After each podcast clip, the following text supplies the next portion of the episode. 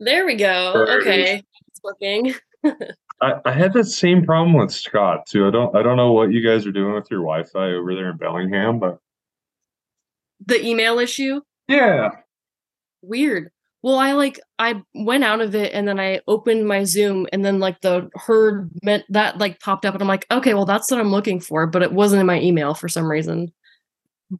Weird. I'll do these days. You'll probably get it in 2 hours. Yeah. All right. Well, what's up? I haven't had the opportunity to personally even talk to you yet. I know you talked to Morgan a good amount of times, or at least over DM. So, how's everything going? Yeah, I feel like good. Yeah, it's the funny thing where it's like we've all talked over Instagram and never actually like talked face to face, which is kind of funny. I mean, it's 2023, so yeah, social media. Yeah. Yeah, so, yeah, exactly. Yeah. Yeah. So what show are you prepping for right now? I'm going to do Empire Classic and then Emerald Cup a week later. So I've got like 2 back to back. So okay. I start prep for that in about 3 weeks, which is super exciting. I'm ready to be done with off season. Yeah. Yeah. Holy shit. How long was your off season? I feel like you took like a good year and a half, right? Yeah, my first and only show that I've done was October 22nd last year. Oh, okay. And after that, we were like, okay, like we knew I needed to grow, so it was like, all right, let's just go into a long off season, see what muscle we can put on, and we kind of had our like scope set on these shows, so it's kind of the plan all along, and it was just like, let's see how much growing we can do before then. So, yeah, it was a good amount of time. So the first one is the Empire Classic, right? That's what you said. Where's that one at? Yep. Is that in Washington or is that in Idaho? Yeah, that one's in Spokane, and then Emerald Cup is in Bellevue. Oh, so they're all relatively local for you. I mean, relatively local. Yeah, Bellevue for me is a lot more local. It's probably just like over an hour. But yeah, the Spokane one's going to be probably like a 5-hour drive or so, which like not bad, all things considered. Yeah, that makes sense. Yeah. No, not at all. Honestly, I thought your off season was even freaking longer than that because you freaking blew up, man. You got I mean, that's kind of yeah. When you go from especially so when I first started, like I would say bodybuilding, you know, I've been lifting for a couple of years before I actually started a prep, but I didn't start actually what I would consider like correctly bodybuilding until I started working with Scott. And that was, I think it was like beginning of May, 2022. And I talked to him about doing a show or we had talked about it together and it was like, all right, well, we've got a few months to see like what growing we can do before you start prep, because I was going to start prep in July. And then we upped my food a ton. And then I got leaner during that process, which is like, you know, when you go from not eating like a bodybuilder to eating like a bodybuilder, that tends to happen. So I was kind of like recomping for a while, which was cool. We were looking at my pictures from my last prep and he was like, I think you actually gained muscle for like a good amount of time during your prep too. So that definitely made a big difference in terms of like my starting point for this off season versus when I started, you know, in my first prep. So it's all really cool to look back at. But yeah, we were looking at those pictures that like he just posted the other day and I'm like, oh my God, don't know how that happened in a year, but that's cool. Do you ever look back at those photos and go, man, when I was that lean, I did not feel that lean. Like you see some pictures in your and you're like, looks like that? No. Because I did not feel like it. Yeah. Pretty much every single picture I look at that was before, like, even July this year, you know, you're like, especially post-show, you're like, oh, I'm fat, I have water, all, you know, whatever. It's like, no, you're not. No. Until you're shoving 3,000 calories in your face for multiple months, it's like, no, you're not fat. No. Even now, like after going through a full off season, it's like you feel like you're fat, but I know I'm going to look back at this time and be like, nah, like, no, you weren't. Yeah. Yep. And it's for a purpose too. So I feel like it's a little bit easier to justify. It's not like your pants are just getting tight because you're not doing anything. It's like, okay, there's an end goal in mind. We'll be back there eventually. Sometimes when things don't fit anymore, it's like you and I were talking about, when you like have your post-prep pants where you're like, well, these are the ones I wear when I'm in my off season. And when those get too tight, that's when I get uncomfortable. Yeah, that's when I get annoyed. I'm like, all right, like it's time to lean down again, even though it's all, you know, it's all part of the process. We all go through it. But yeah. Do you guys both have any plans to compete in like the near future, or what does that look like for either of you? Oh man. Well, for Morgan, at least for what I kind of have planned for her, she's honestly been doing a whole lot of gut stuff that we've been trying to figure out. There's been a whole deal with her freaking sister out here on the forum. Yeah, we found out recently. So I've been having some digestive issues basically since I graduated college. I have a lot of food allergies and such, and so I discovered a lot of that in college. And then for like the last 5 years, I keep getting like a repeat of like SIBO, which is bacteria overgrowth, and I've had Giardia from branding and getting poop flung in my mouth, and like just a lot of like bad history with like gut health. And so we did another GI map recently because I thought it was maybe my thyroid, because things were just not working very well. Got my thyroid figured out, and they were like, no, it's textbook, it's beautiful, like you don't even need to supplement your thyroid anymore, like you don't have Hashimoto's like they thought you did, like you're great. So then it was like, well, I guess we got to figure it out. So I did a GI map, and I have SIBO again. And so we finally were like, okay, there's something going on here. Well, we tested the water in our house and found out that there's somewhere in the piping, because my brother and I are neighbors and we share the same cistern. And so somewhere between where the cistern pipes from the holding tank to our house, there's an issue that's contaminating our water, because his water's fine.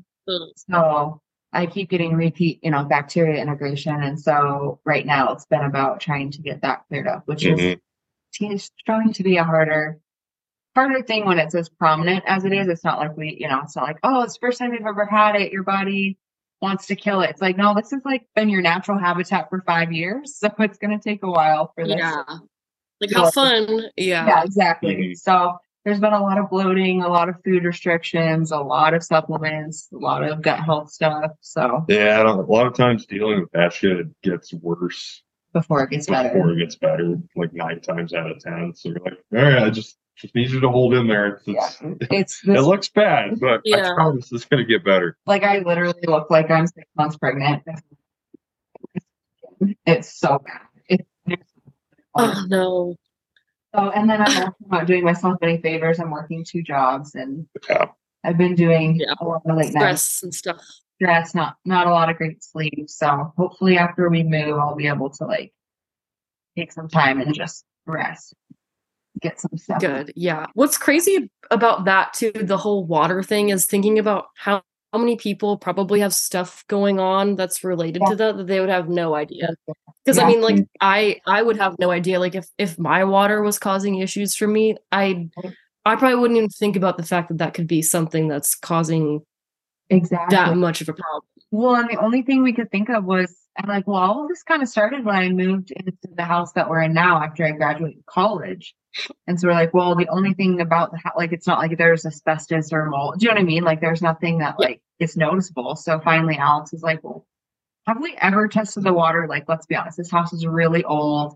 It has like 5 different foundations. There's so many trees in the yard that could easily like a root can go into a water line. Like so many opportunities for that. I was like, well, I guess we can finally do a water test. And it came back. It's like bacteriologically unsafe. I was like, oh, great. Do it.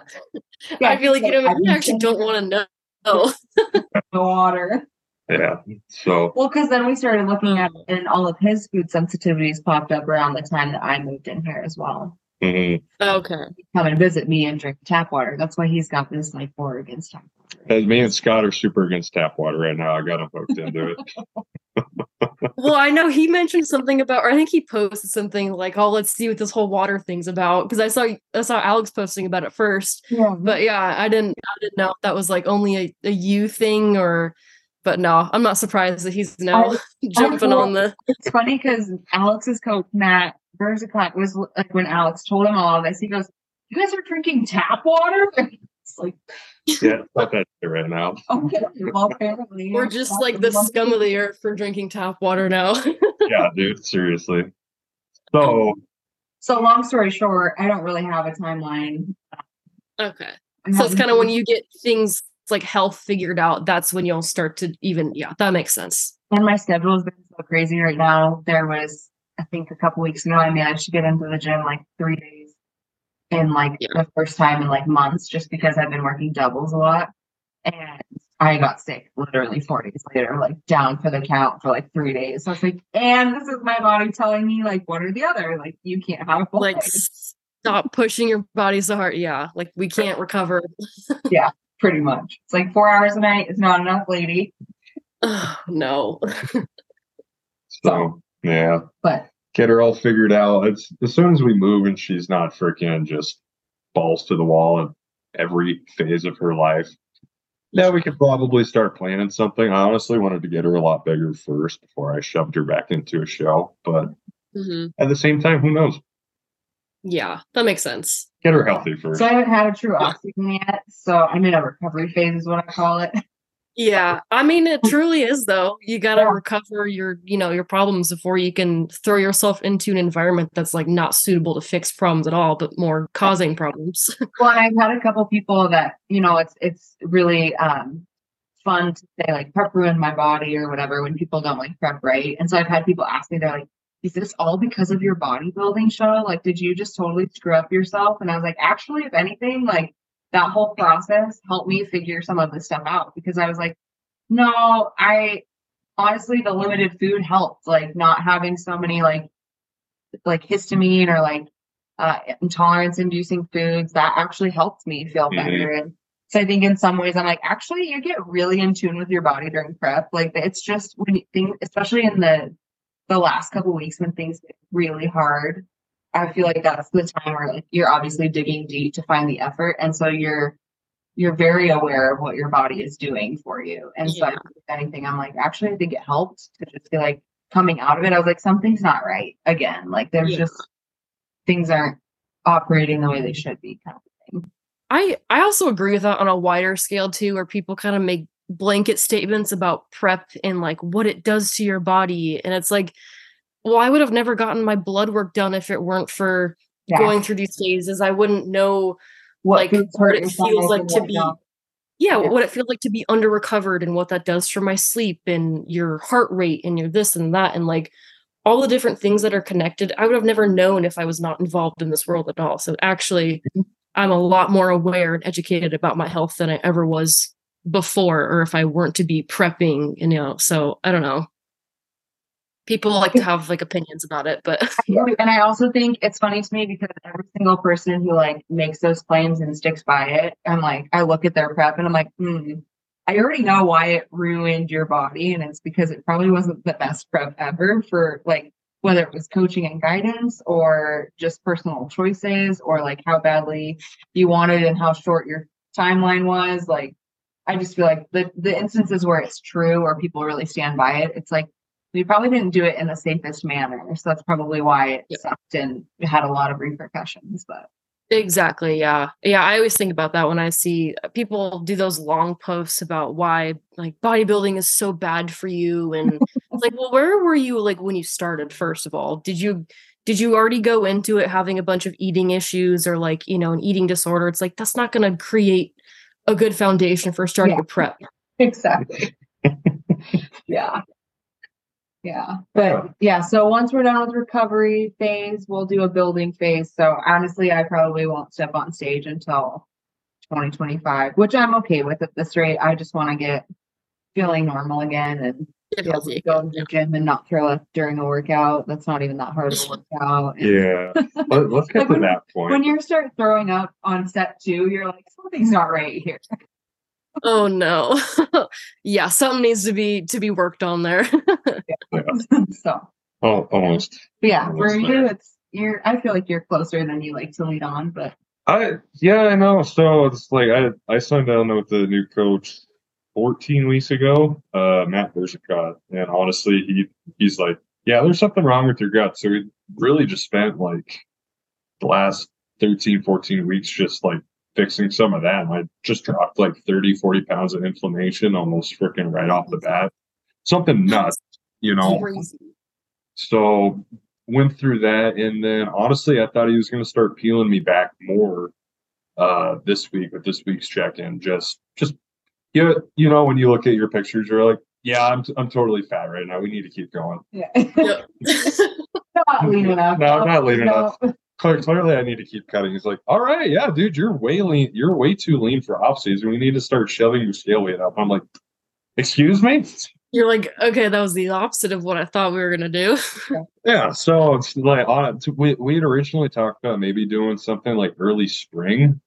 But now the fact that we're shoving body weight up, I honestly have no fucking clue at this point. So I'm just going to kind of ride the wave of how progress is going, which is seems to be pretty damn good at the moment. So that's good. What? Yeah. I mean, why settle for something? I mean, I'm already not in a rush to begin with. I've already been in a freaking off season for like two and a half years. So it's like, what's one more?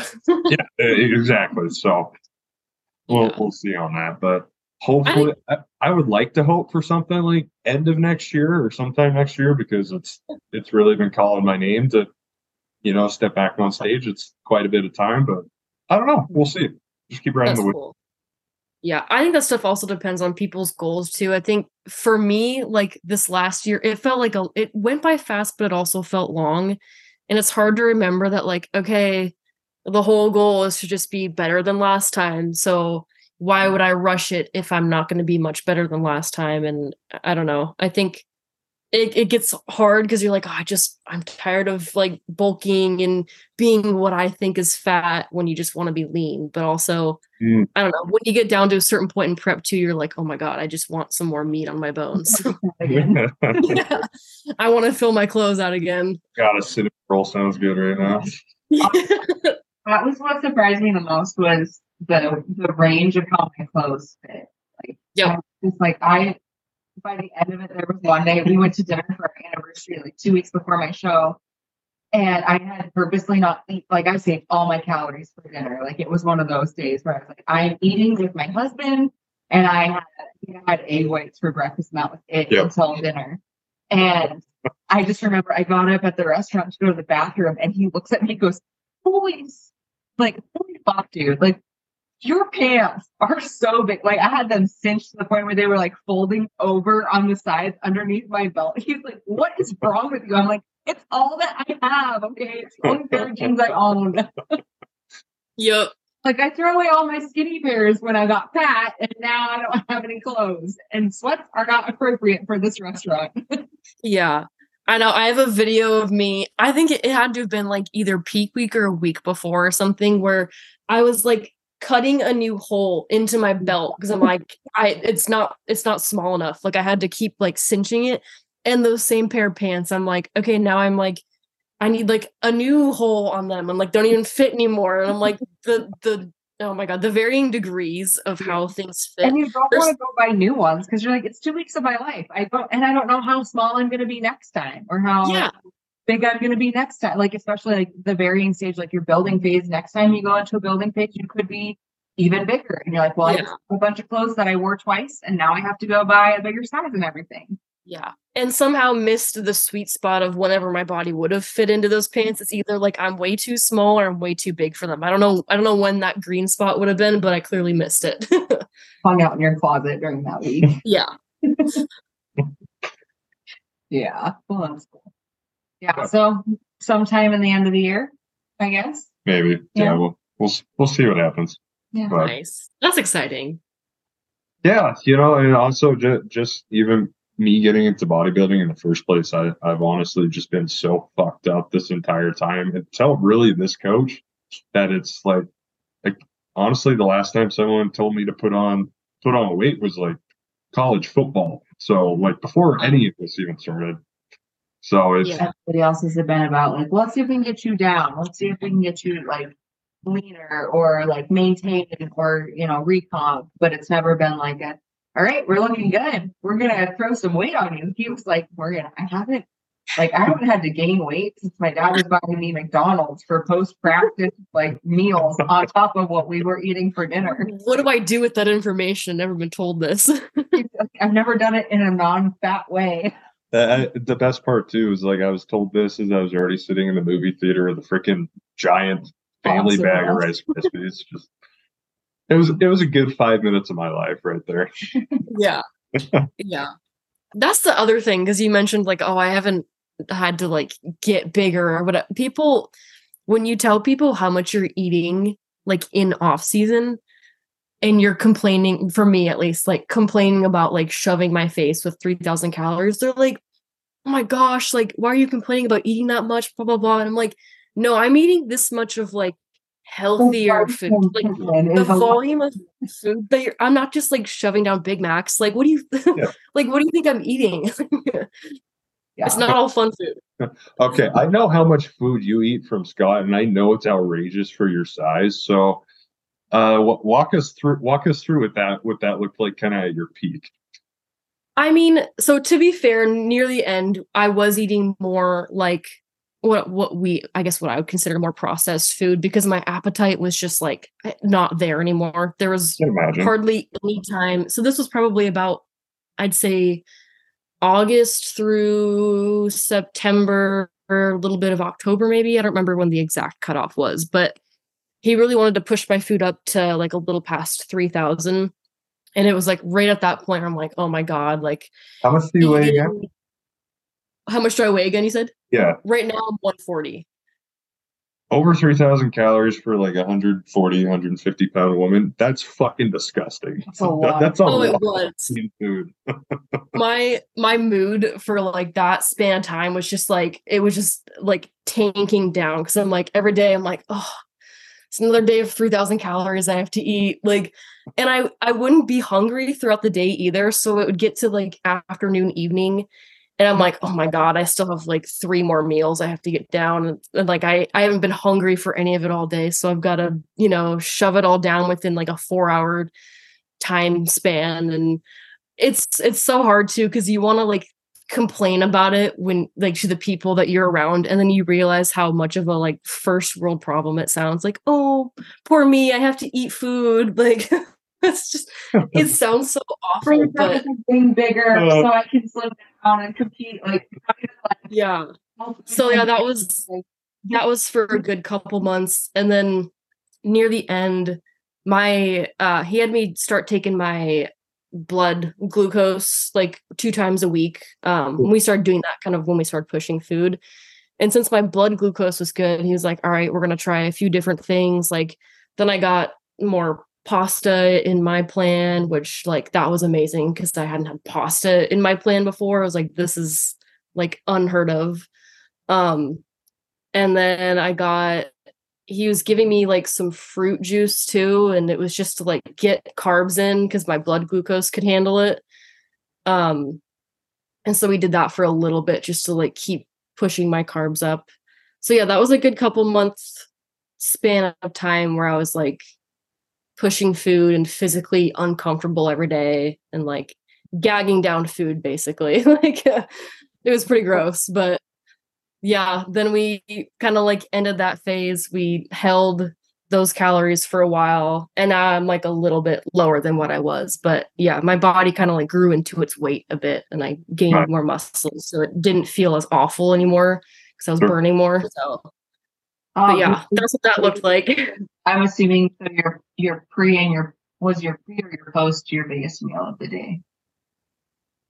It was both. They were, I guess, yeah. You mean, like, my pre-workout, my post-workout meal? Yeah. Those were, yeah, that was kind of where most of my carbs were.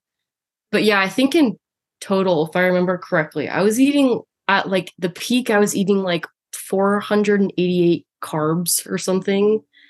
Like, for me, that's so, like, fucking gross, dude. Like, good for you. That's fucking awesome. But oh my God, but it's gross. Yeah. What are you complaining about? That's so much food. No, dude, no, you don't understand. You have a couple, like, burger buns to fill up carbs. It's a whole other thing when that's rice. Yeah, dude, we can knock that out in half pizza, man. Yeah.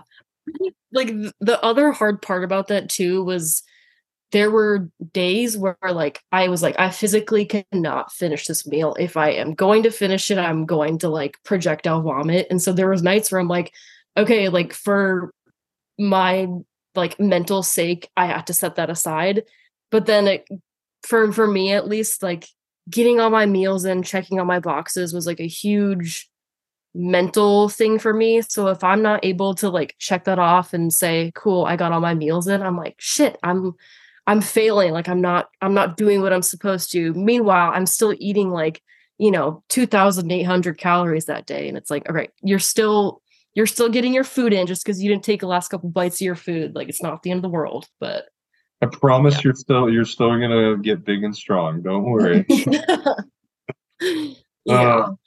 So at that point, does Scott do like a lot of free meal stuff? I still just had one per week. And what was funny at that point, there were days where I'm like, okay, I've got my cheat meal, but I'm like, do I even want to eat that? Like, because it's just going to be more food that I have to get through that day. And then I'm going to have more meals to eat afterwards. And since it's a free meal, I'm probably not going to be super hungry after it anyways. So for those couple of months, I was like, I would have my free meal, but it was not nearly as enjoyable as it had been up until that point, which was kind of disappointing. Yeah. I was going to say at that point, just make your free meal just water. Yeah. Yeah. God, just water. I'm choosing a nice, no sugar Gatorade. I'm calling it good. Yeah, something liquid. Yeah, no, I still had my free meal, but it was not as enjoyable. I can imagine. When you did your last little push and you added some more, like what you were saying, what were you adding in? Like, were you? He added in pasta for one of my meals, and then. I think it was, he also added in like some English muffins and jelly and like peanut butter and stuff. And so it's still relatively healthy. It's not like it was, hey, you get a Snickers now on top of it. No, it was more, I think it was funny because at one point I was like, dude, I am having such a hard time getting through this food. And we were trying to like brainstorm what we could possibly put in to make it a little bit easier to get through. And he was like, all right, like, is there anything you can think of that you would like enjoy eating more? And he was like, and don't say donuts. And I'm like, all right, like, obviously that would be nice, but no, like most of my food was still pretty, I think fruit juice and pasta were like the two additions that were the least like healthy, but more like processed foods that I got in my plan. Sure. But yeah, even then it was like, okay, just another meal to get in. Let me drink my whatever ounces of fruit juice just to get it down. Like at that point, it was just like eating as much as I could with suffering the least amount possible. Right. Okay. Well, what was your favorite meal during this time? What was your least favorite? For a while, anything that had ground turkey in it was my least favorite. It just, I think it was like 99% lean ground turkey. And I think I had one meal. Yeah. It was just ground turkey and vegetables. And then I had another meal that was, I don't remember what carb it was. It had ground turkey in it, but anytime I had ground turkey, it was too dry in my mouth. Since I wasn't hungry, I wasn't like salivating for it. So it was like eating dirt. I would have to drink water with every spoonful because I just like I couldn't get it down otherwise. Like my mouth, I didn't want to eat it. So those were probably the worst. The best, anything with pasta. That was a nice change that I got for a while. That recently just got taken out again, which I'm not mad about actually. I think I'm just ready to start dieting. So anything that gets taken out, yes. Yeah. But yeah, pasta was definitely. What was that? Feel my weight dropping already. Thanks, Scott. Yeah, exactly. Yeah, that and anything with English muffin was nice too, because I could make kind of like a toasted peanut butter jelly with it, basically. But yeah, I'm a big pasta person. I've always loved pasta, so that was like no issue getting down. But I'd say that was my favorite. Very nice. Yeah, so you're starting to get into the coaching space now too, right? Like I know you do your whole personal training side of stuff. Yeah, that's your training grounds, right? Yeah. I started there a little less than a year ago, I'd say. Yeah, I love it. It makes me happy. I feel like it's probably the most fulfilling, I'd say, quote unquote job. I've talked with Scott about that. It doesn't feel like a real job. Like it's just, you enjoy doing it. So it's, I'm like, cool, I get to show up to the gym every day. I'm going to be here anyways. Like, right. Yeah. Well, so that's been fun. I would say about like 70% of the people when they're like, well, what does your husband do? And I'm like, oh, I just say personal trainer because while he doesn't have a ton of in-person clients, like in theory, like bodybuilding coaching, it's such a niche that most of his clients are lifestyle. And like, I train people personally. Exactly. It ties exactly in. Yeah. I think 70% of the people that I tell that to, they're like, oh, like almost act like it's not a real job. I'm like, it's okay. He feels the same way. He doesn't think it's a real job either. Like they almost feel bad for you. You know what I mean? Oh, he is. I'm so sorry. Or like, no, actually, like I'm having the time of my life. Yeah, dude. Or when they find out that he was an engineer and now he's a personal trainer, they're like, doesn't it normally go the other way? Like they personal train until they get their degree and then they go be an engineer. I'm like, yeah. He would think, but he didn't listen to me in college, and so he graduated with the wrong degree. It's working out all right.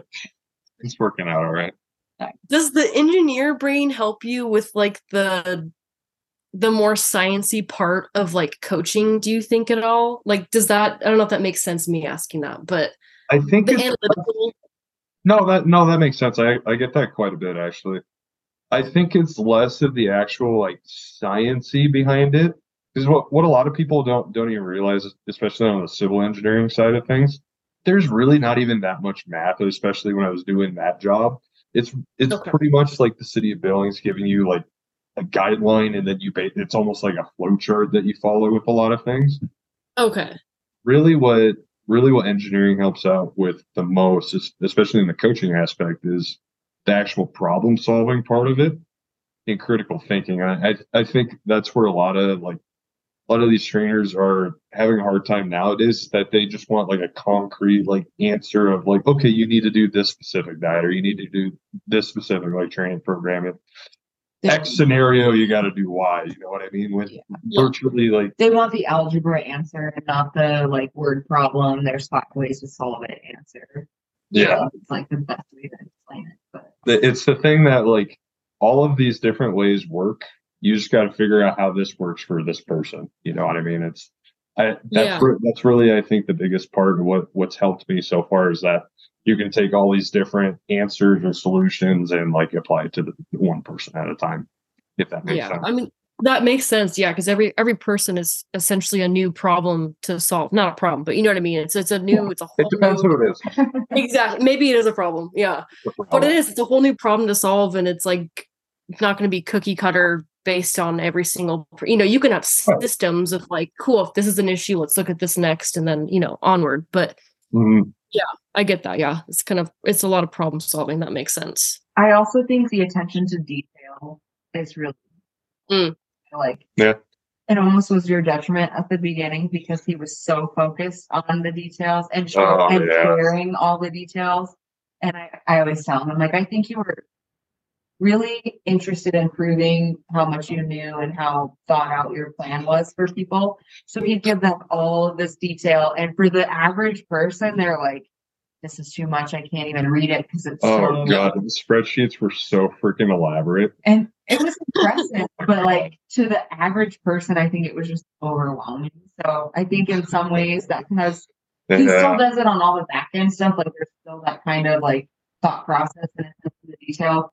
I think he's just gotten better about how much of that he shares depending on the person, right? Like if their brain works that way and it makes sense to share all of that so that they understand where things are coming from, it's one thing, but for the average lifestyle client, they don't want to know how you figured it out. They just want you to tell them what to eat. Yeah. It's actually funny you mentioned that. Because I just recently started doing nutrition for somebody. Right. And it's the same thing where it's like, okay, I have like my spreadsheet where I put all their stuff down, all the numbers and the breakdown of the macros and this and that. And I'm like, this person probably A, doesn't care to see all that stuff, and B, doesn't need to see all that stuff. Cool. I'll show you your calories. You don't necessarily need to see every single, you know, tiny equation or everything that I did that got to that point. Because I think for some people, it can backfire, first of all, if they're seeing all these things, because then they're going to take this meal plan that they're following, and then they're going to try to match other things to macro match it, basically. Yeah, and it's like, you have a meal plan. Like, this is why I'm not giving you but every single thing. My macros. It's like, if you put them all in one meal, yeah. Your day sucks. No. Yeah. Does that make it great? No. Like, the nutritional quality is still shit. Mm-hmm. Yeah.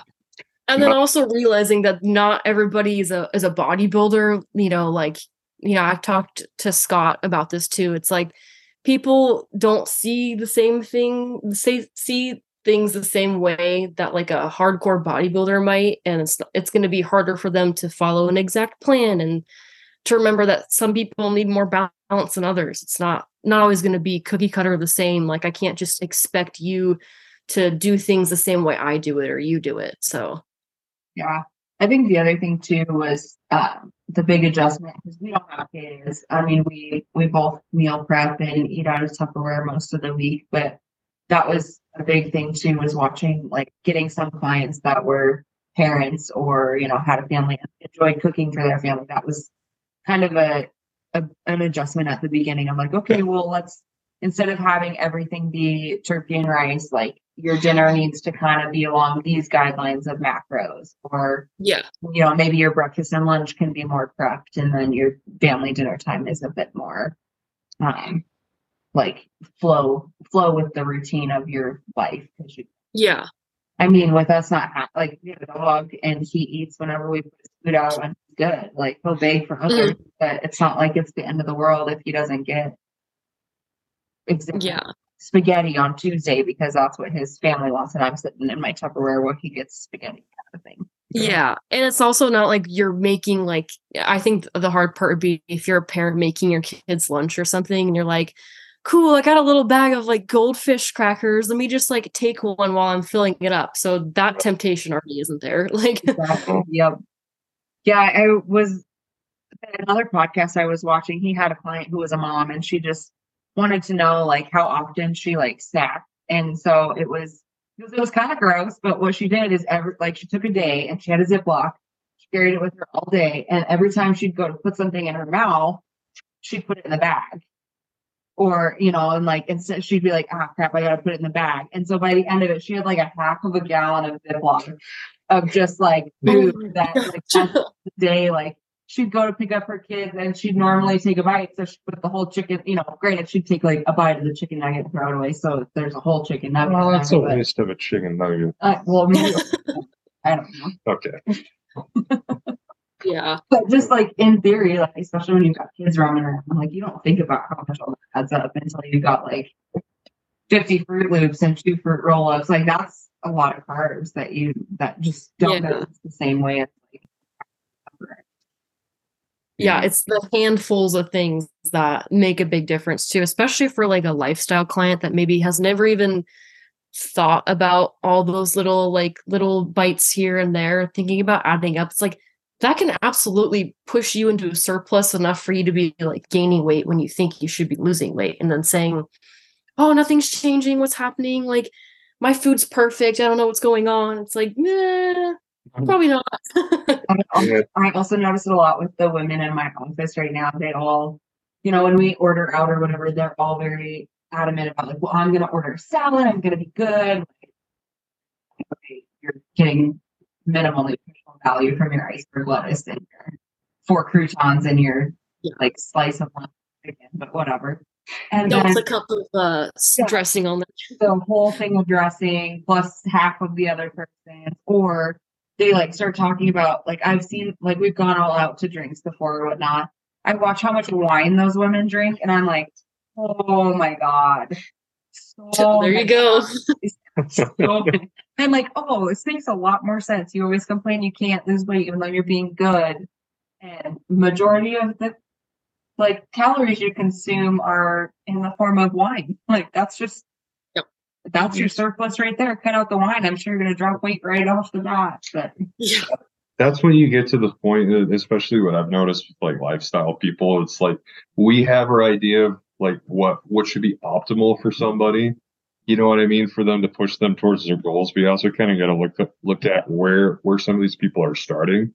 Usually it's from like freaking ground zero. You know what I mean? So it's like, okay, let's just start with something like shoot for like 100 grams of any of these meats and like maybe it's just any kind of this fruit. And then like, let's maybe just limit it to like 2 glasses of wine this week. You know what I mean? It's just enjoy your family, man. Like that's a step forward in progress. You know what I mean? So it's just a lot of times you just got to oversimplify a lot of these things for some people. It seems to work out okay. And the baby steps works a lot better than cold turkey. Like, okay, well, your plan doesn't include any wine. And you're like, well, I have 14 glasses a week, so that's going to be really hard. Like, okay, well, for 1 a day or 2 a week or however that ends up matching up. But yeah, it's just funny. And some of it's just priorities. Like some people, their wine time is like, my husband and I have a glass of wine after we put the kids to bed every night, and you're not taking that away from me. It's like, okay, well then. Yeah.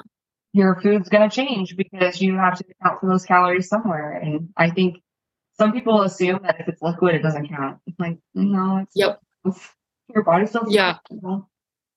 What's interesting about that too, I just had a conversation with somebody about how different generations have different foods or like macros that they'll demonize and how you can see that play out through people's lives too. So there's the generation that demonizes fat. Oh my God, all fat is bad. We're going to take all fat out. Cool. That's going to, that's going to help you lose weight. Or there's, you know, the generation that was told that sugar is awful and that, you know, even if it's in fruit, all sugar is bad. You can't have any sugar. People will, you know, cut out all sugar from their diet. They won't even eat good sugar, you know? Yep. And then carbs, there's the whole, it's like, it doesn't matter. There's every generation has their element that they demonize. And I feel like that probably comes through with nutrition clients as well. Cause you'll give, you know, a woman like, you know, X amount of carbs and suddenly they're like, oh my God, no, like I gain weight on that amount of carbs or this or that, whatever. And I'm like, well, you're probably under eating first of all, like, you know, based on what you told me, like let's fix the issue and then come back and tell me what you think. Like, just trust me for 3 weeks. I promise if you gain weight, we'll find a different way to take it off. But like, sometimes to like prove that I'm not crazy. You just need more in general. Yeah. Oh yeah. Yeah. I've had a couple like moms. They're like, I'm like, okay, how many calories do you think you're eating a day? Oh, there's no way I'm eating less than like 2,000, 2,500. I'm like, okay, can you like just describe to me what a day looks like to you? Well, I'll have a muffin in the morning, and then a chicken salad for lunch, and then maybe a protein shake for dinner or something. Like, dude, that's not even like 500 calories. Like, that's no. It's a really big muffin. You might eat 750. Yeah. Like, how are you ladies alive? Yeah. Or that'll happen, and then they'll skip over the like late night binge that they have after that, and they're like, well, that's the only meals I eat. It's like, so what's happening after 9 p.m like what's going on? Or sometimes it is just that's what they're eating and they think that's enough and their body is just like running on E. Well, because I mean, also as women, we're told that it, you know, calories in versus calories out. Well, if you want to lose weight and you don't want to work harder, then just eat less.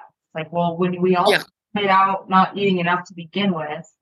And then we're constantly like, we're stuck at a certain activity level because we just don't have the energy to do more because our body's already at survival. And then we go, well, I just want to lose weight because I just can't seem to lose weight working out. So I'm just going to take all my meals to salad. Like, will you just put yourself over one more time? And I guess we're just going to die. We're just going to die because your body thinks that. It literally is going, hey, you're trying to kill me and hold on to everything I can and store it all. When you survive, tell the world. Yeah, and then your hormones get messed up, and creates a whole new world of issues. And I think you can even get like gut issues from that too. You know, like people have had like eating disorders, their bacteria is all fucked up. And I honestly think that was probably a big proponent to my issues coming out of college. Cause I had some really weird eating habits. I wasn't necessarily, I didn't purge or anything like that, but I definitely I had very cyclical eating patterns where I wouldn't eat for days, and then I would just binge for 2 or 3 days straight on the worst things, like a tub of ice cream and nothing healthy. But I would get super stressed and anxious, and I'd lose my appetite, and then I would finally catch up, and I would be like a ravenous creature, anything in the cupboards, whether cooked, uncooked, I was foraging for it. Yeah, time to make up for lost time, basically. Exactly. Yeah. Not the best habits, but. Honestly, that's where bodybuilding kind of came in and helped me the most. In a lot of ways, it definitely was disordered eating, but it wasn't something that I would say was I feel fat, so I'm not eating. It wasn't body image related. It was strictly stress and not making it a priority. And the idea of having to cook dinner overwhelmed me because I didn't know what to cook, all the choices. And then you get stressed enough with school and you lose your appetite and you're I'm just not hungry. So I'm not going to eat because, hunger is a sign that I need to eat. So honestly, bodybuilding, when Alex wrote me my first meal plan, he's okay, you're going to eat this and this. And I'm but I'm not hungry. He goes, I don't care. You're going to eat this and then this. I'm okay, I'll give it a try. And slowly, as you start proving to your body, no, you can eat. If you're not hungry, you still need to eat. I finally got an appetite back, and that in itself was a learning curve, but I'd probably still struggle with some of the same disordered eating if I didn't have the structure of bodybuilding and a meal plan. But oh, absolutely. I'm the same way. I remember when I first started my meal plan and I saw that there were 5 or 6 meals, and I'm there's no way I'm going to get through all this. And then if you time it out properly, within a week, I was oh my God, I'm hungry. Just wanted to keep eating. And it was okay, yeah, your body's catching on, your metabolism's catching on. If you keep eating, these same times, and your body's going to be okay, time to eat. It doesn't matter what we're doing. But yeah, I used to have the same thing. I would barely eat all day. Just eating was an inconvenience. And so then I would wait until late, and the same thing. It's you just end up eating everything. But yeah, not good for your body. No. Well, what even got you into bodybuilding in the first place? Ooh, so I guess to bring it all the way back. So similar to you, Morgan, in high school, I had kind of a lot of eating issues, except for me, I was vegan for a couple years, but I was severely under eating the whole time. And you think you know what you're doing. And I'm no, I didn't know what I was doing. I was under eating. I was not getting the proper nutrients from it at all. Was not eating enough protein. And I think that led to a lot of probably gut issues. I was never diagnosed with anything, but obviously when you're not eating. Running around. Yeah, no, you're good. You can keep going. I got Penny here. Hey. She'll listen. Oh, hello. Just going back. Goodbye, Penny. Oh, it's a circus around here some days. That's okay. Yeah, basically, I went from being I want to be super thin and skinny. This was around 2015-ish, so we weren't quite at the women wanting to be muscly yet. So it was very much cocaine and it was the thigh gap era and the all that kind of stuff. So yeah, that was 2015. I was I just want to be thin, whatever. And then that kind of lasted for a few years. And then once I stopped being vegan, actually, that was when I think my body was all right, we got to heal from all these fucking issues you just gave yourself, basically from not eating enough and not getting enough protein.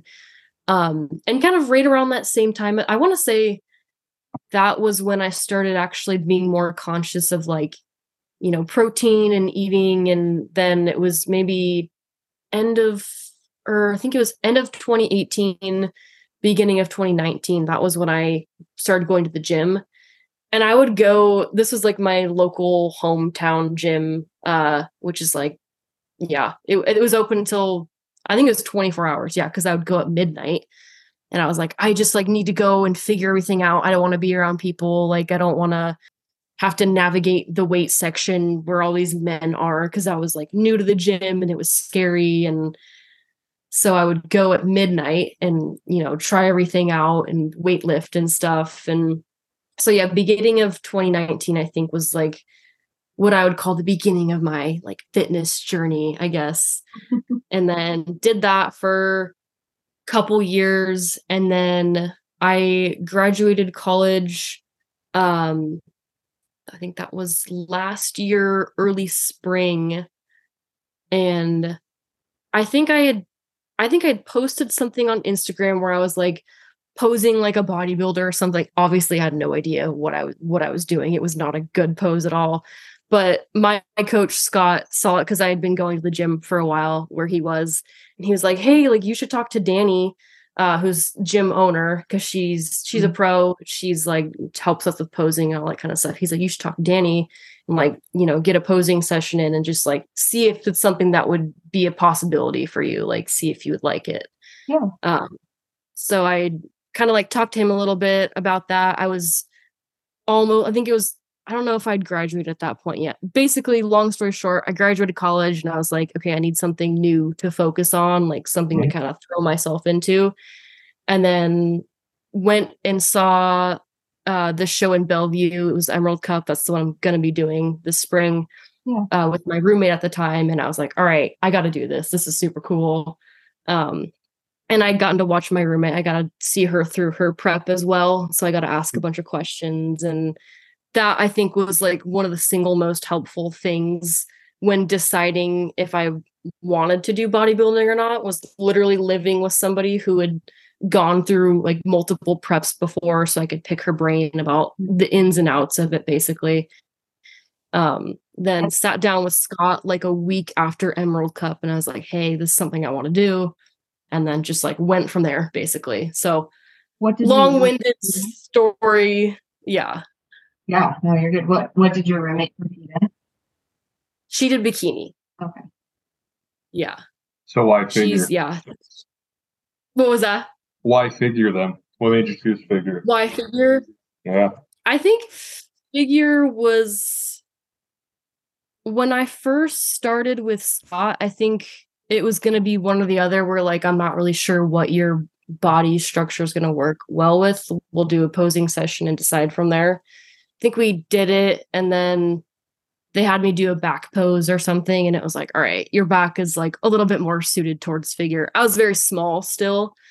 I probably could have done both and, you know, did fairly well at both if I decided to do bikini, but I think it was like, all right, let's just focus on one. Figure was nice because I could go into it knowing that it was something I could grow into and take. I wouldn't have to downsize basically. Yeah. I could grow into it. And I think a lot of women who do bikini. Yeah. I'm sure you could probably speak on this as well. Cause you went from bikini to wellness, right? At a certain point, you're like, I either have to downsize or, you know, my very first show, which was, you know, super shitty 6 week prep coming off of the chart, but it was already paid for. I was paying for it. It was a show. Every single girl was there was like 100 pounds and just thigh gap and just, they were muscular. Don't get me wrong. It's not like any of them just rolled up as a skeleton, but I was I literally looked at Alex and I was like, okay, I feel like I'm in pretty good shape given the circumstances. Like definitely didn't look my best, but I could have had a better prep and I probably would have looked better. But I was like, if I wanted to do bikini again, I have to literally like run and stop running when my legs are like half the size that they are. And I, like wellness wasn't really a thing. That was the first year that they had brought wellness over. So that wasn't really on my mind at all. It wasn't at any of the local shows. It was only things that they were doing at certain like pro shows, basically. There were a few national divisions for wellness, but it wasn't really a thing yet. And so that for me was like, I might be doing figure the next time I compete. And I kind of just took a really long time off after that. So I was like, I don't know what I want to do because I thought I wanted to do bikini and that fucking sucked. Like, I'm never going to be that little, and I like working out. That's why I want to bodybuild. So the point of... Do you like eating? Do you like working out? Yeah. Well, and I just even look at like my bone structure. Like the more that I've like researched the divisions that are part of the bodybuilding world, like my general bone structure is like I don't have delicate ankles and knees. Like I've got strong dancer ankles. Like I'm gonna roll my ankle in a pair of heels and I'll get up and keep walking. It doesn't hurt. Do you know what I mean? Like there's just things that I'm like, I'm just not well suited for that. Like it's great that that division exists for the people that are 5'2" and 100 pounds, but like there is no way that like, so it's either wellness or figure. And I don't know, I really like train legs, but yes, you do, you psychopath. I struggle when I train upper body.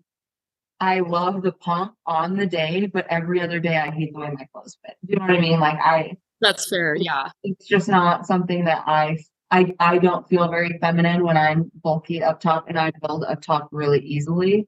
And so that for me, it's great. It would be great if that was like my desired division, but I don't know. I'm just not there yet. So who knows? Maybe that'll change. And then I still have a recovery and a building phase to finish. So who knows? Maybe I'll change my mind. But I'm still trying to talk her into figure.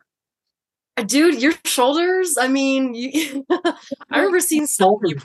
I'm trying to say it. I do. I think I have like 4 shoulder exercises in the past. Like obviously I haven't been working out recently, but I had 4 leg days spread across 7 days.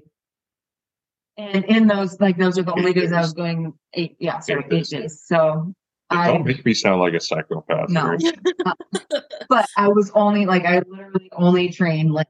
Like, I don't train for, and so in order to keep like a decent shoulder pump in there, he's like, all right, on this day, you're going to do lateral raises. On this day, you're going to do a shoulder pump. On this, so I have like a shoulder exercise in every single thing. Spread out throughout the week. And I usually get done doing my one shoulder exercise and I start like flexing Alex. Like, I fucking hate you right now. Fine. Whatever.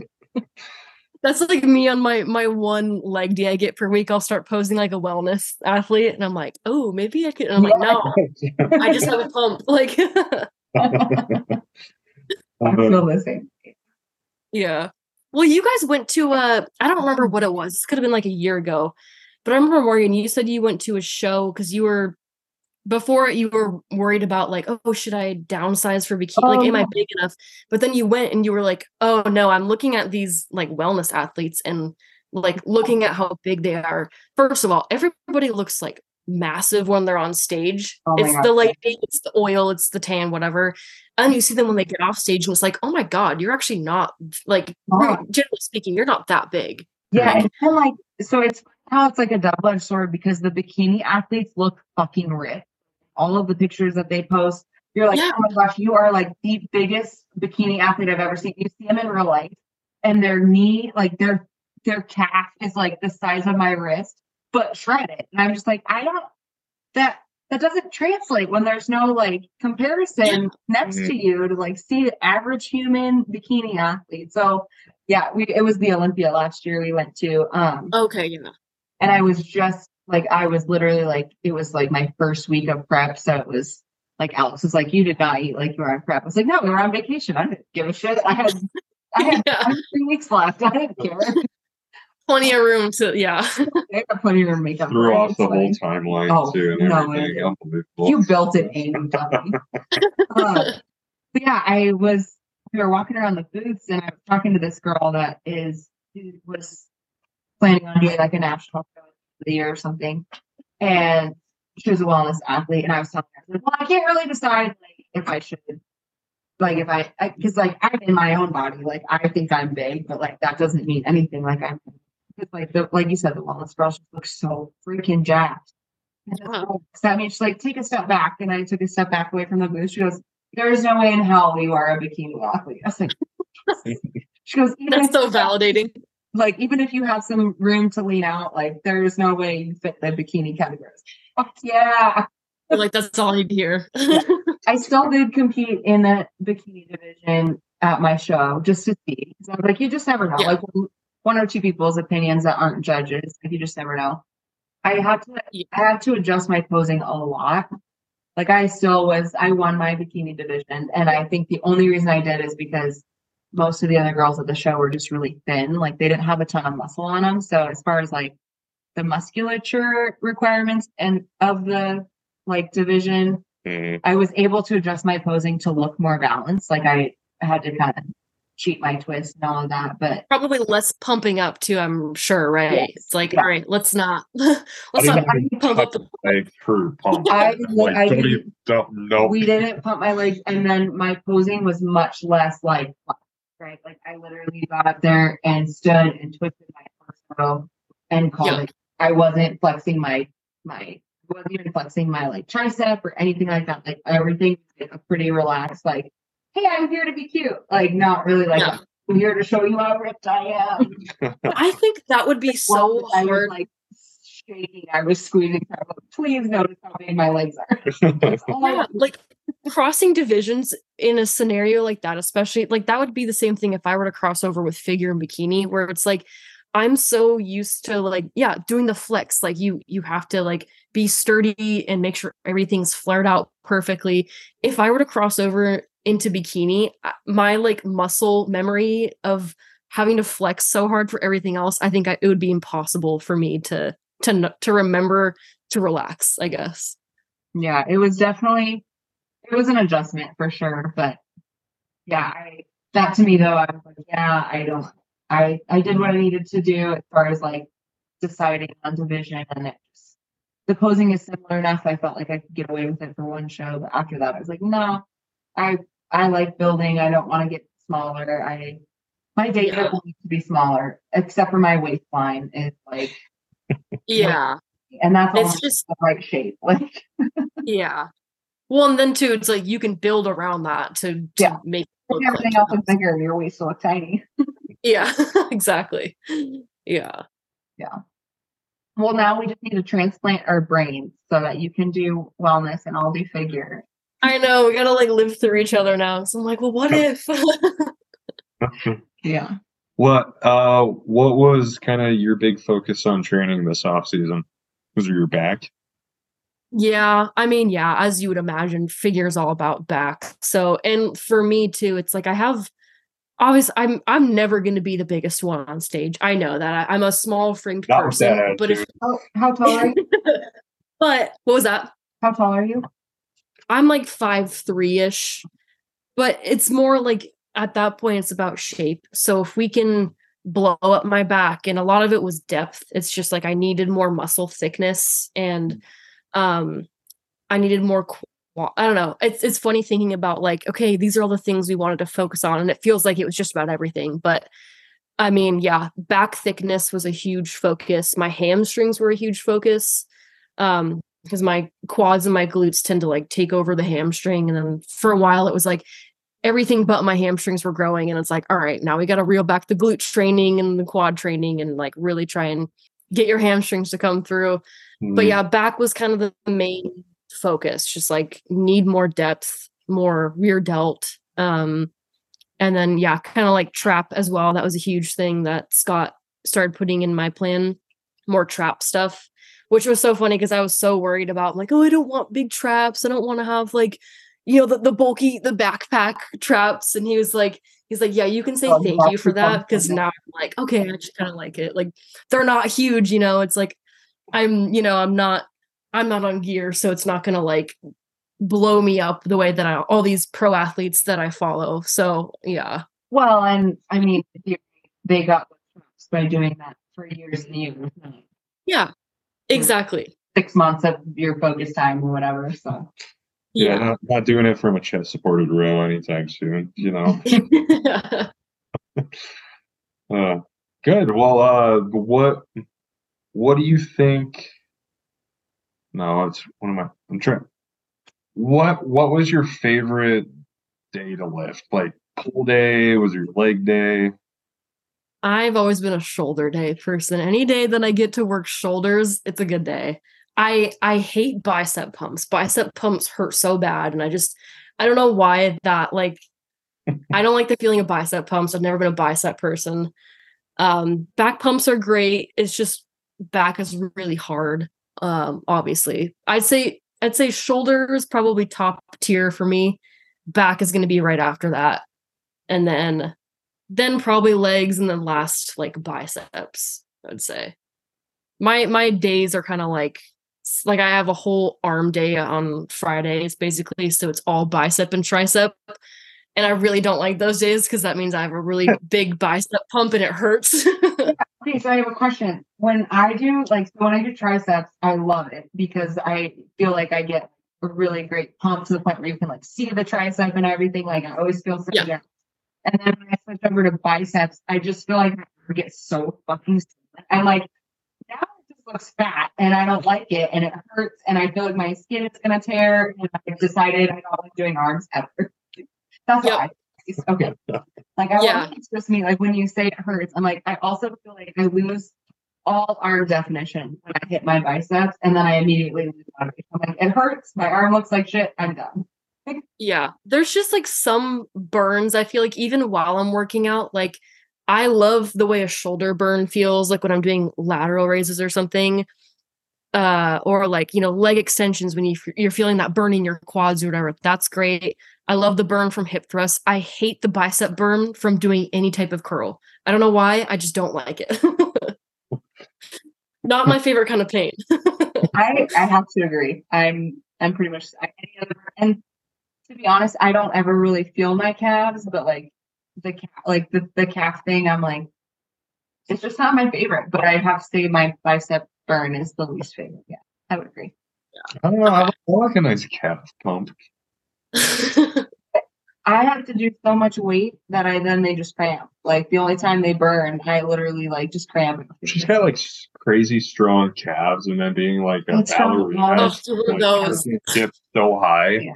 My range on my point flex is pretty intense, so it takes a lot of weight, and then the rep rate, like the actual range of motion, in order to like feel anything, is pretty intense. So like a good 3-set half block takes me probably a half because there's just so much of it. Yeah. Stop giving her calf. Well, and then so I wear heels. I wear heels to work, so they're getting work there. So anytime that he has me do like extended like calf on any type of like multiple days of calf work, I'm usually like, dude, I can't lay down without my calves cramping because they're engaged all day, whatever feels, and then I do all of this, and I have to do it so intensely that I'm like, my feet cramp. Honestly, that's what happened. Like my feet, your feet are in a constant flex.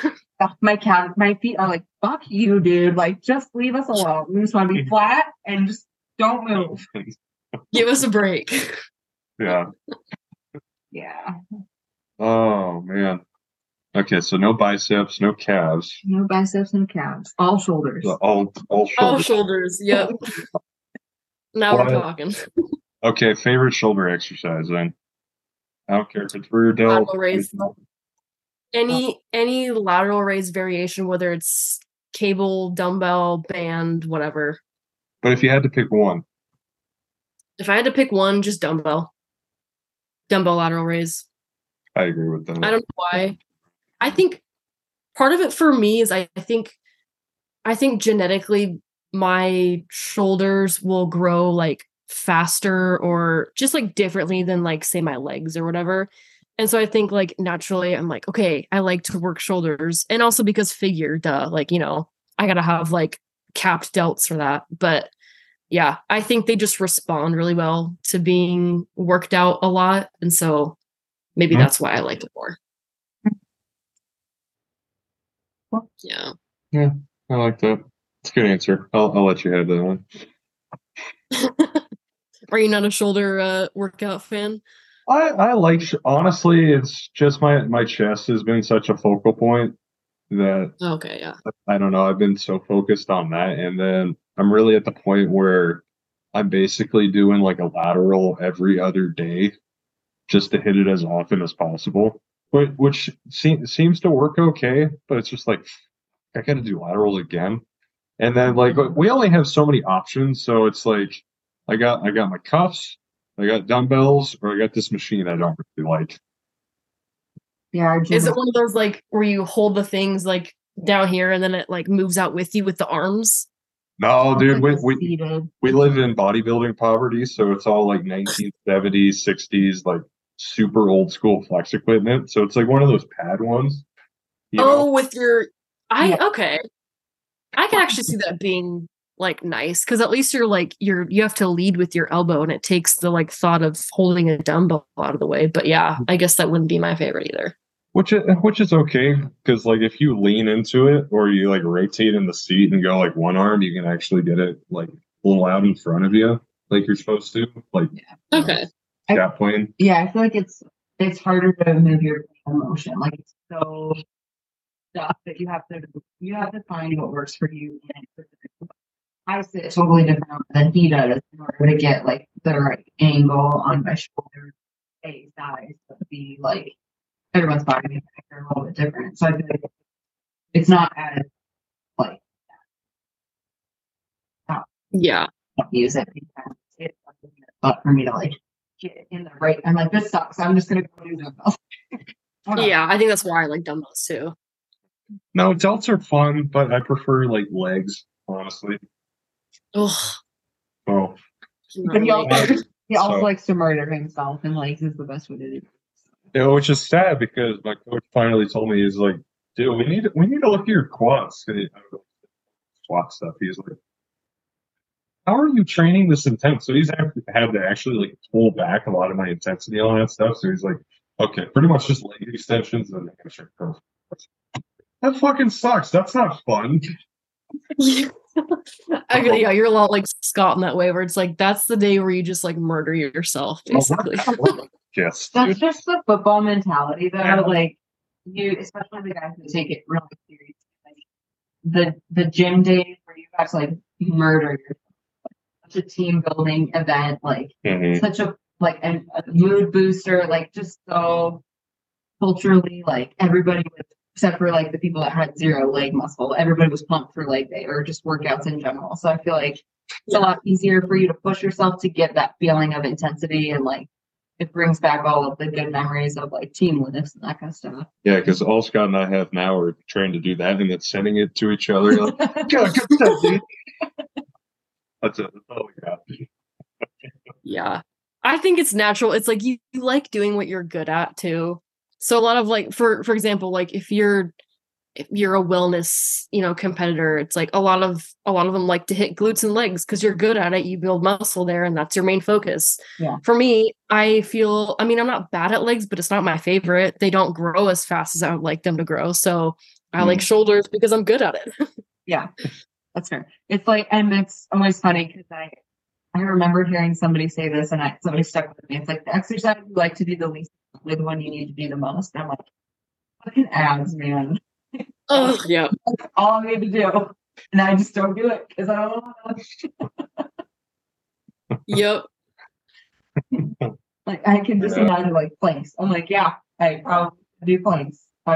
Yep. Not gonna do. I love to see. I don't like their arms either. Hey, now. I can do them. I just don't like them. Yeah. Okay. It's okay, honey. For your coach, like. Goal wise, what sort of goals do you have for like your coaching, your bodybuilding, and anything super big that you're working towards? I feel like that's a hard question because for coaching stuff, like I just started doing nutrition. So my goal, I guess, in the next year is just to like learn more nutrition stuff. I have no idea if like I ever want to do like prep coaching or not. I don't know if that's like something I would enjoy. I really like learning from my coach and like asking and picking his brain as to why he, changes things around the way he does. But I don't know. Part of that is like, I like to know why, but I'm still trying to figure out if that's even something that I want to do myself or if I just like being the athlete in the situation. Yeah. But I do see myself like continuing on doing like lifestyle nutrition stuff. And I really enjoy personal training. Bodybuilding wise, I have no idea. I feel like a lot of people have the goal of like, well, I'm going to keep doing this until I get my pro card and this and that, which is awesome. But for me, I just want to keep doing it for as long as I enjoy it. I enjoy it now. I'm still enjoying it. every season of bodybuilding comes with hard things. Obviously, pushing food that high is really hard, and dieting down as hard as you do is really hard. So I think there's probably going to be a certain point where I'm just going to be tired of extremes and just need to take time to just be, and not necessarily be in like a building or a cutting phase. Yeah. But right now I'm excited to cut down. I'm excited to do my shows. Have no idea what those will bring, but I'm just excited to have more muscle and to do better than I did last time. So yeah, that's kind of where I'm at. I don't know if I have any like actual like laid out goals, but just to do better than I did last time. Oh, that is awesome. I feel like that's the mindset that most people should have going into bodybuilding, because it truly is about the journey. And like you said, prep comes with hard things every single time, and no prep is the same. And so the hard things that you run into are not generally the same hard things that you dealt with the previous time, just because you already dealt with them. So you've kind of learned how to get through that, or how to make that part not so hard. Because I know for me, like, one of the hardest things was when cardio got so high that I had to do an evening session. And like my mindset just tanked. Like I'd get on the treadmill at night and I would just be like so pissed off. And I'm like, I can't be mad at anyone but me, because this is all my choice. But like, I guess I wasn't prepared for how mentally hard it was going to be. Like physically I was exhausted, but mentally, like that was a huge adjustment for me. It was like mental. Well, now going into it the next time I do it, I know that evening cardio is a very high possibility, and I'm going to have to change my way of thinking about it, or maybe I have to decide that competing is not for me, right? Like you meet those obstacles and you go, okay, I either find a way through it, or it's my reason for being done. And I think that's a really healthy way to look at it, is like, I'm here to learn and enjoy the journey and be the best version of myself on the other end that I can be. But yeah, exactly.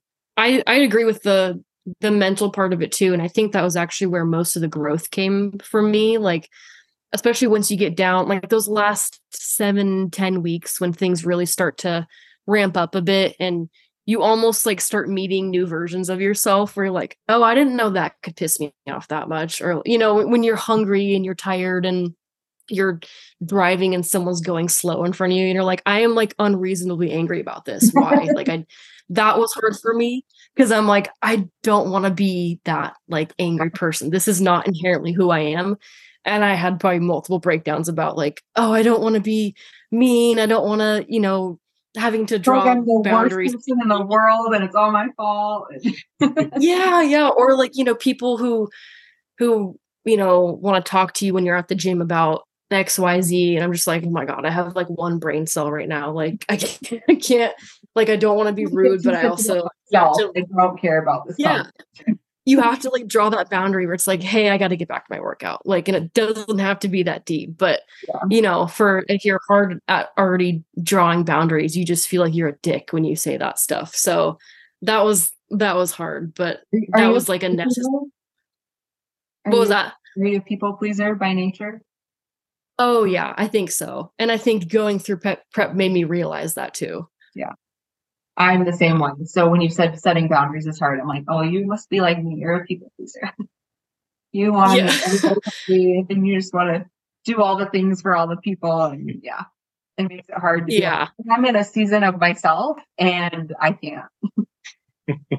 Yeah. Well, and I mean, prep is like a super, you know, selfish thing when you have to focus on yourself for such a large part of it, and kind of forget that these other areas, not forget that they exist, but some things are like on hold for a while. You have to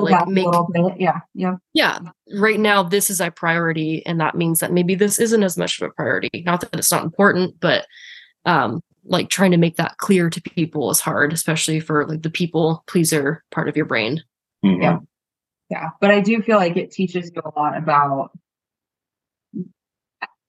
adding value, like placing value on yourself, of like, okay, as much as I want to make everybody else happy, and I'm okay with having a life where I'm kind of that servant part, where I'm here for everybody else and I don't need to be selfish with my time.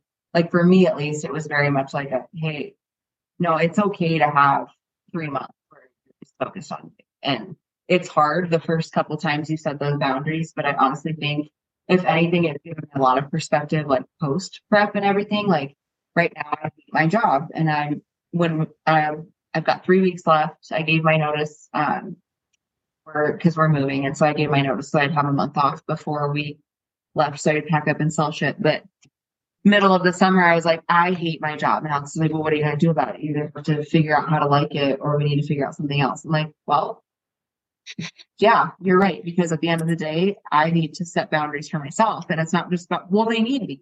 I don't care. You hate it. Like, what are you going to do about it?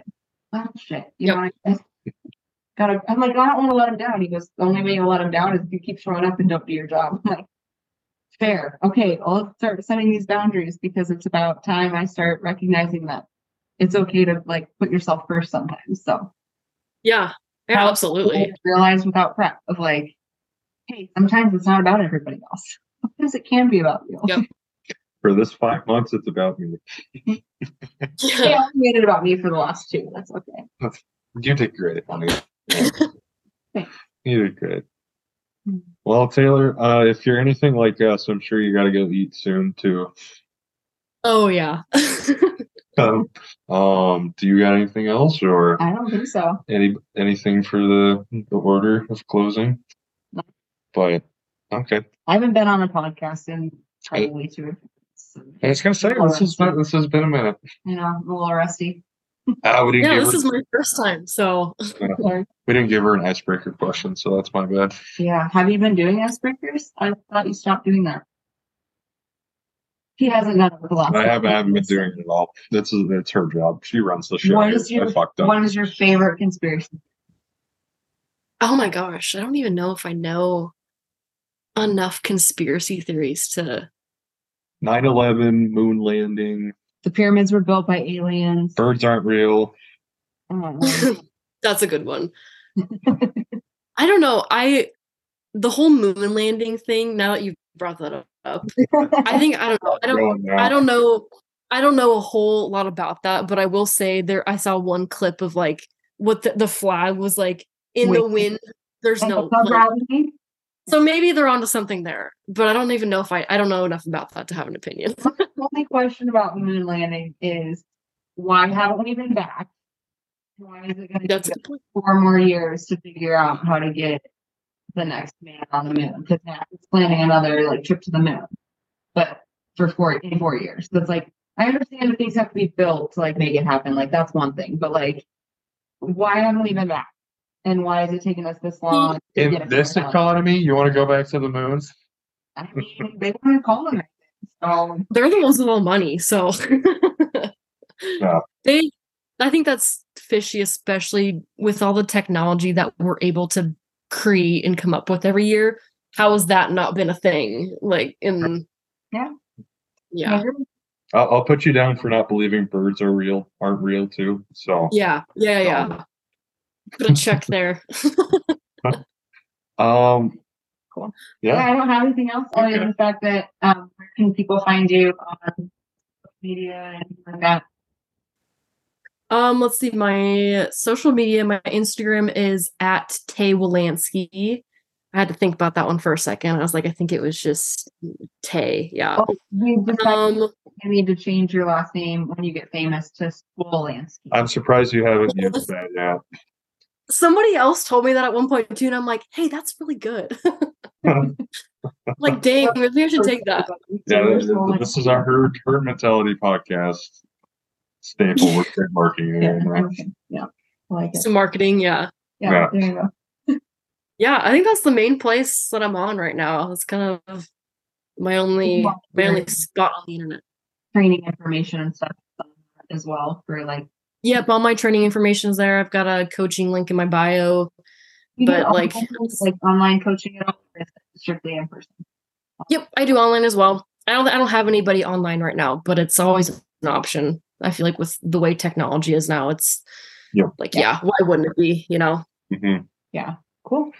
Well, shit, dude, we're really happy to have you on and actually get to talk to you. Yeah. Thanks for having me on, guys. It was nice to talk about all this stuff finally. Yeah, we'll get together. Alex has been doing like a coaches kind of a situation where he brings on like Scott and Tony and some of those guys But I told him, I was like, well, we're going to get together a girls group and talk about all the girls bodybuilding. My friend Taven out she's in Arizona right now. She's potentially taking a break from bodybuilding. So we'll see if she wants to join or not, but we might try to set up like a regular once a month with us girls and just bullshit about all the female side of bodybuilding. So definitely. That'd be awesome. There's plenty to talk about there. So yeah, for sure. Well, cool. All right, buddy. Well, you go eat up while you can. Yeah. Yeah, enjoy. I will. Until it runs out, man. Thanks, guys. Yeah. See you later. See ya.